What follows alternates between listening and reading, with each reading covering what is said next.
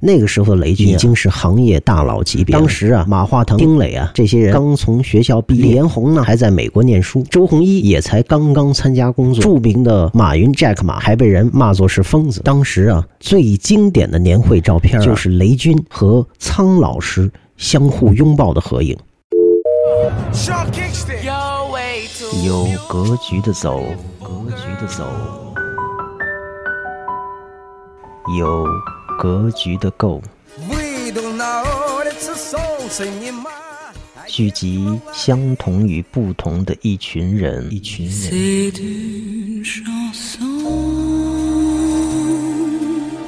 放眼更广阔的世界。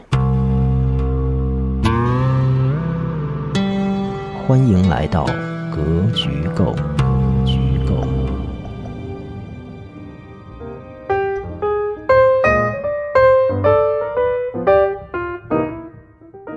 大家好，欢迎来到格局购，我是格局长。只要站在风口，猪都能飞上天，成为中国 VC 风险投资行业的一句名言。甚至啊，这句话也延伸到了很多的领域。很多人都知道啊，这句话出自现在的小米创始人雷军。那么这句话到底是怎么来的？创立小米之前的雷军又经历了什么？这句话又是如何影响了整个中国的创投产业呢？我们这个系列就来聊一聊风口的起源和它鲜为人知的背后。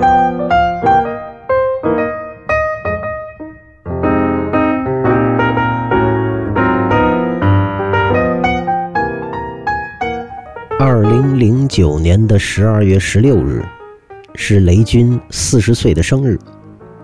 在那天夜里啊，他和几位朋友在北京的中关村当代商城附近啊的一家酒吧喝酒。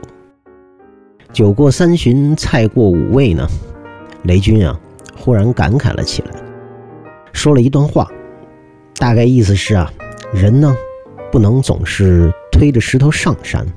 这样呢会很累。如果山上面有石头啊，就会被山上随时滚落的石头给打下去。人啊，要做的是先应该爬到山顶，随便啊把这块石头踢下去，而不是啊抱着石头上山。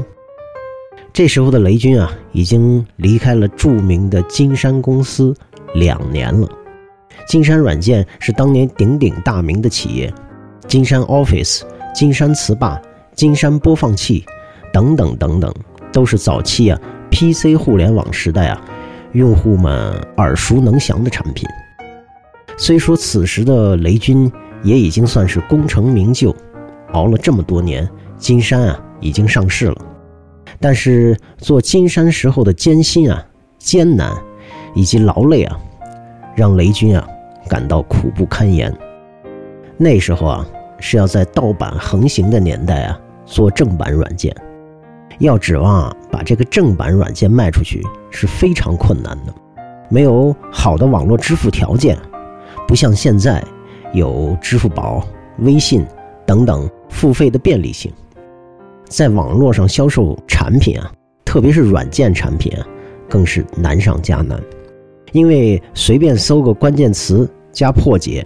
各种网站啊一大堆，虽然说软件公司没有养活多少啊，但是盗版的下载站却是养活了一大堆。所以啊，软件公司开发出来的产品，想卖出去，想卖一个好价钱，赚的呀都是辛苦钱。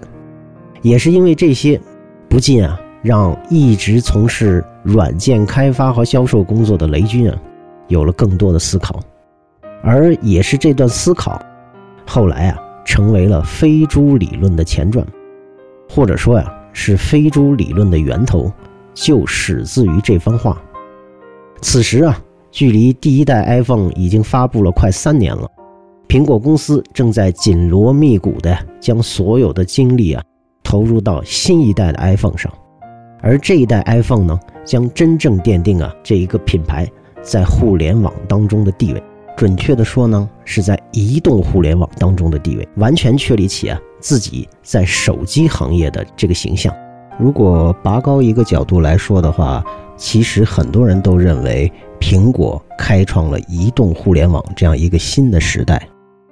原来啊，人们一想到苹果这个牌子啊，就是苹果电脑，最多呢有个苹果的随身听。但是啊，从这一代 iPhone 开始啊。苹果将彻底的呀和诺基亚、摩托罗拉等这些国际大品牌啊完全拉开距离，而这也是啊第一款中国人最为熟悉、普及率最高的 iPhone，这个呀就是著名的 iPhone 四，这几乎啊可以算作是乔布斯时代的巅峰作品。后来发布的各种 iPhone 呢，随着乔布斯的离世。虽然也能掀起很大的波澜，但是啊，很多果粉认为啊，这个已经无法和乔布斯时代相媲美了。要补充说一下的是啊，很多人回顾历史的时候啊，总是说移动互联网是从2007年算起的，因为那时候啊发布了第一代的 iPhone。其实那个时候啊，真正用 iPhone 的人还是很少的。2008年呢。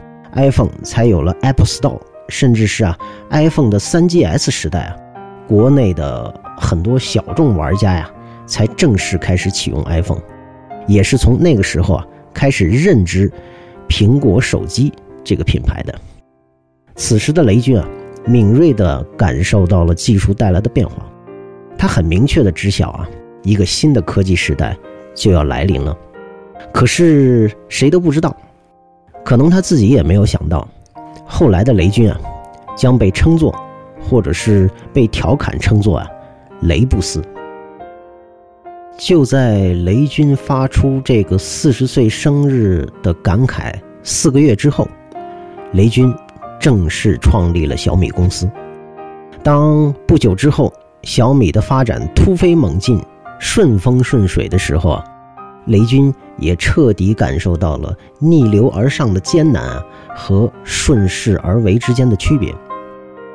在此期间啊，在百度世界大会国家会议中心的某个分论坛上啊，雷军正式提出了飞猪理论，这也就是啊著名的那句“只要站在风口，猪也能飞上天”。欢迎大家在正在收听的平台关注。订阅、收藏、格局够，希望这是未来财富自由的你做给自己的第一笔免费且超值的投资。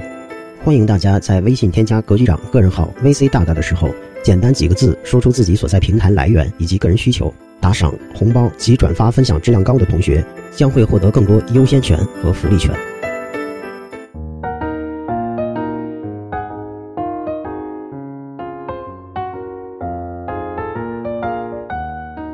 雷军一九六九年啊，出生于湖北仙桃。仙桃啊，历史上也是名人辈出。当年啊，为了反抗这个元朝的暴政啊，起义的有一个人叫陈友谅，就是湖北仙桃人。当然，那个时候的仙桃还被叫做绵阳。仙桃这个名字是在一九八六年之后撤县建市，才正式称为仙桃市的。熟悉明史的大家都知道，当时的陈友谅啊，曾经掌握的队伍和权力啊，一度都比后来的朱元璋要强大，而且他也是朱元璋成为皇帝前最大的一个障碍。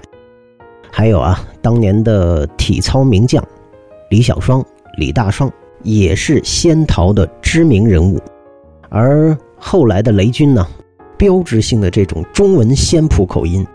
加上这个魔性的英文仙桃口音啊，更是啊，让雷军已经突破了在这个科技行业的知名度啊，成为全网轰动效应的这种个人品牌。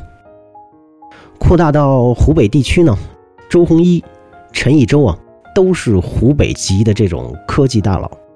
周鸿祎啊，后来创立了三六零。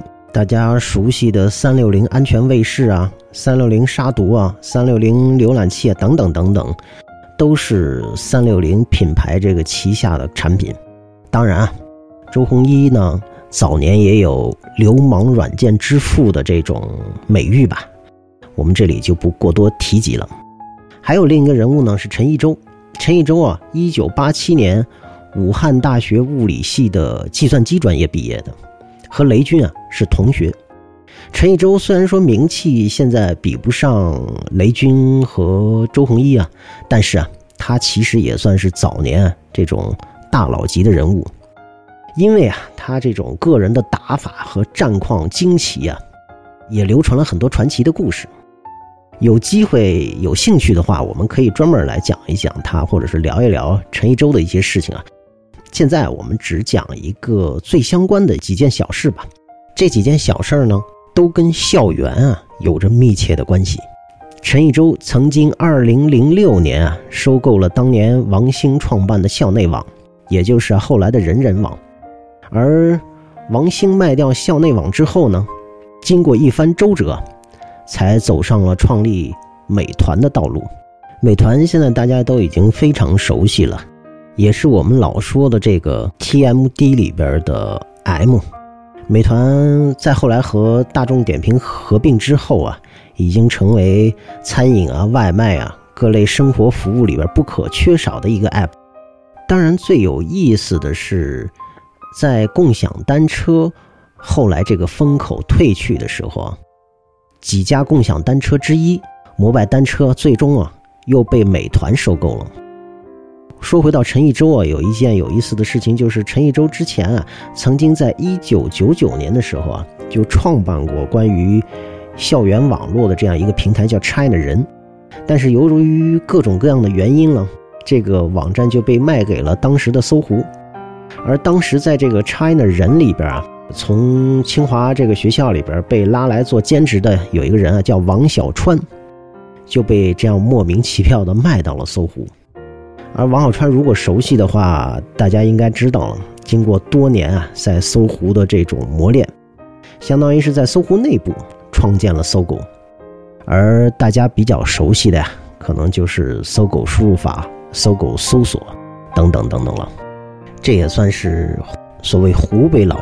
湖北大佬引发的一系列故事吧。当然啊，我们也能够通过这些事儿来看清楚湖北籍的科技大佬和中国科技互联网这个行业的呀这种千丝万缕的关系。说回到雷军，雷军啊，年轻时代啊就被大家认为是极为聪明。他十八岁啊考入了武汉大学的计算机系，用他自己的话说呀。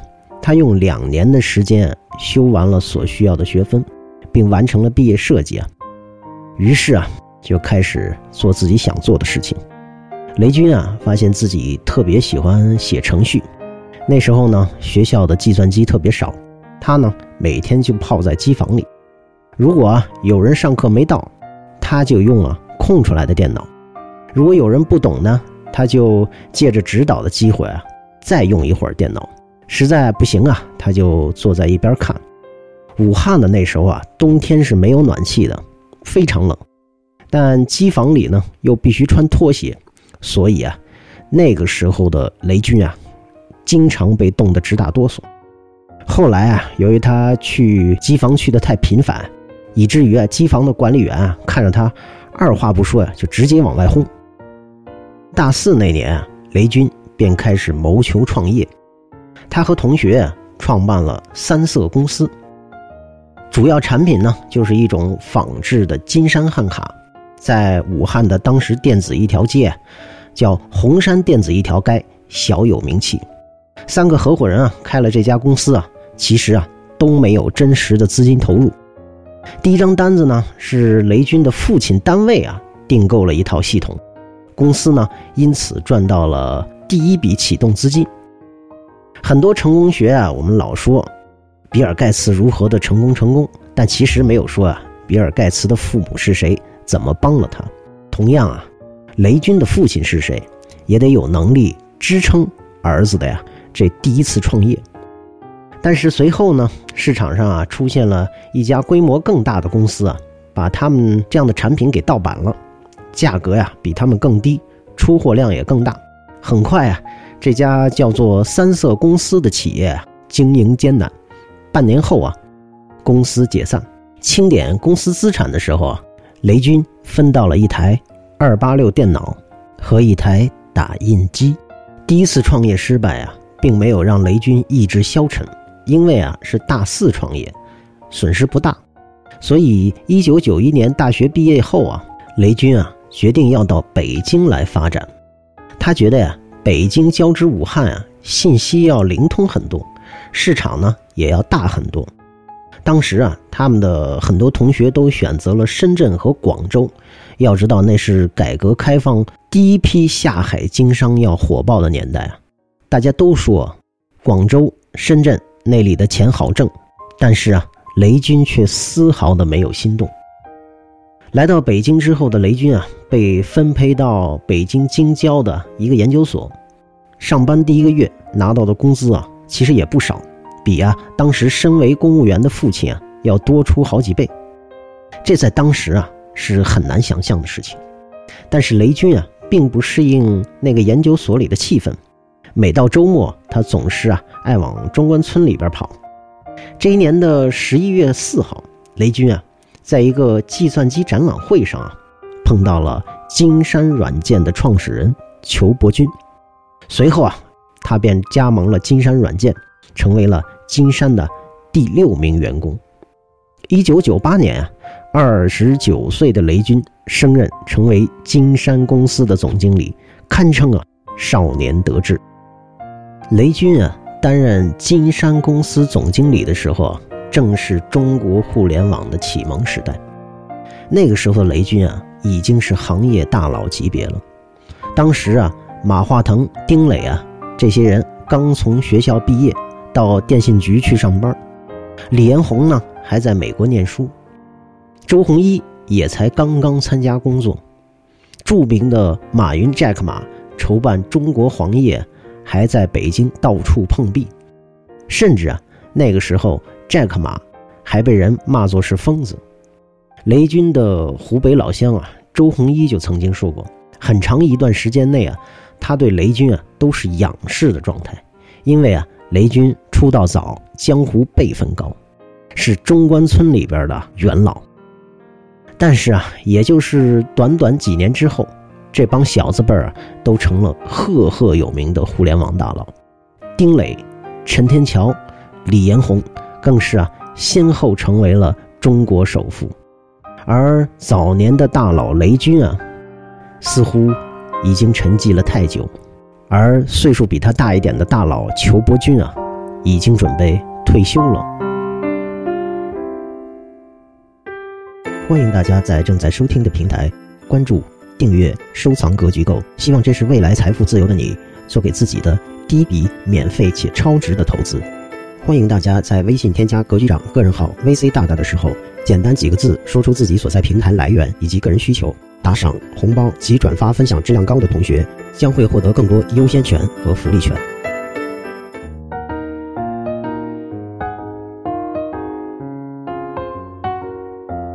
非洲理论的本质啊，其实并不复杂，概括起来呢，就是顺势而为。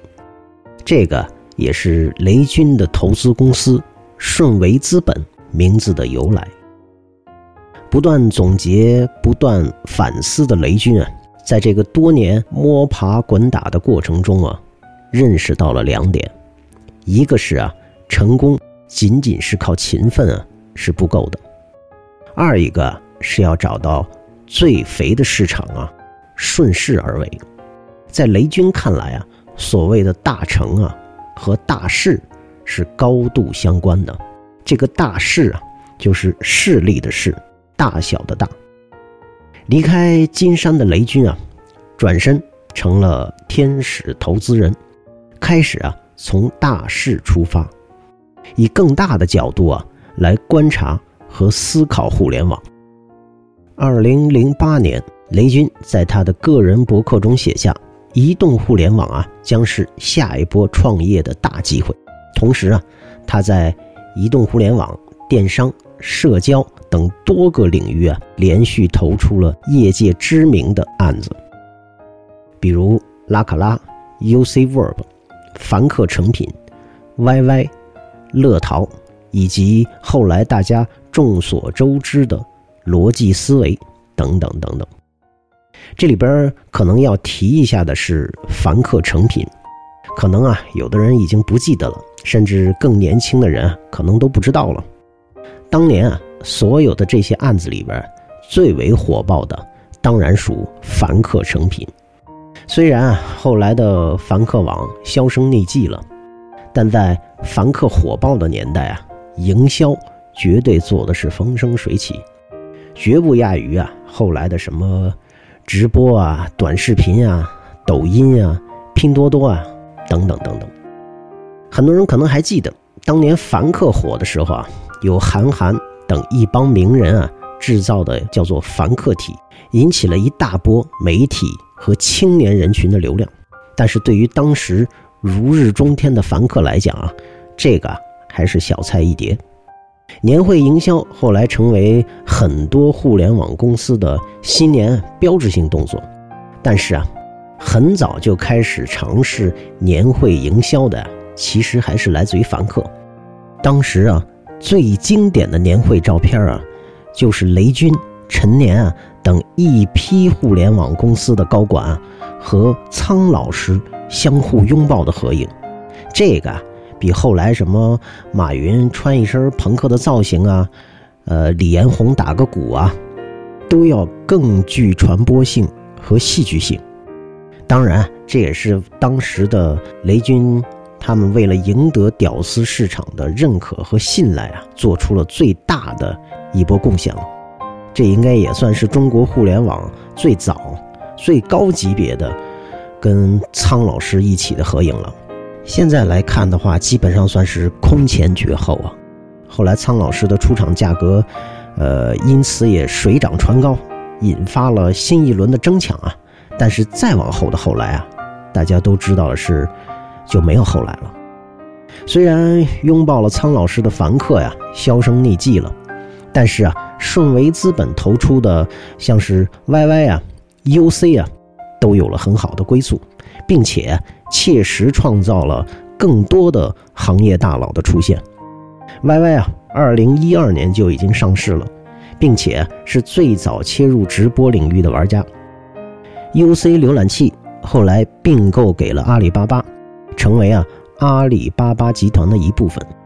UC 创业时期的董事长于永福啊，也从只是负责阿里巴巴分管移动业务的一个负责人啊。后来逐步掌管了整个阿里巴巴的大文娱集团，与许多被收购啊创始人就慢慢淡出啊这样的故事不同啊，俞永福不但没有出走，反而成为了呀这个阿里集团中重要的核心力量，并且协助集团把收购来的高德地图啊进行了优化，而同样是 UC 联合创始人的徐小鹏呢。则重新开始踏入了电动车领域，创立了小鹏汽车，也是啊互联网造车中啊最早的一批玩家。顺为资本呢也是很早就投资了逻辑思维、丁香园，而逻辑思维后来推出了得到，成为啊这个内容付费、知识付费风口的引领者。就在风口理论酝酿与诞生的前前后后啊。很多人啊，也都意识到了风口风向的转变，而这些人呢，也有很多人成为了后来移动互联网中的代表人物。二零一一年一月，由张小龙带领的腾讯广州研发部门发布了微信第一个版本，这一 app 后来被称为腾讯拿到的移动互联网传票，最终这个 app 成为这个时代的。国民第一 App。二零一二年三月，已经在搜房网滚打一圈的张一鸣创建了字节跳动。后来，这家公司陆续推出了数款移动互联网时代指数级增长的产品，今日头条、抖音、火山小视频等等等等。二零一二年九月，成为创建的北京小桔科技设计开发了一款打车软件。在北京上线，取名滴滴打车，这就是后来的滴滴出行。不只是这几家企业，这一段时间以来，中国互联网进行了一轮爆发式的增长。P to P、O to O、云计算、共享经济，当所有的人都在翘首以盼的时候，人们发现，原本是雷军本人的一句自我感慨，慢慢的变成了调侃，又逐渐从调侃变成了经典语录，然后又从经典语录变成了指导人们投资行为的一种神一般的启示，最终变成了人们期待的一种信仰。有人祈求信仰，就有人制造信仰，于是一个接一个的风口扑面而来，一个接一个的神话真的飞上了天庭。人们都在等待，也都在期盼，因为风口好像真的要来了。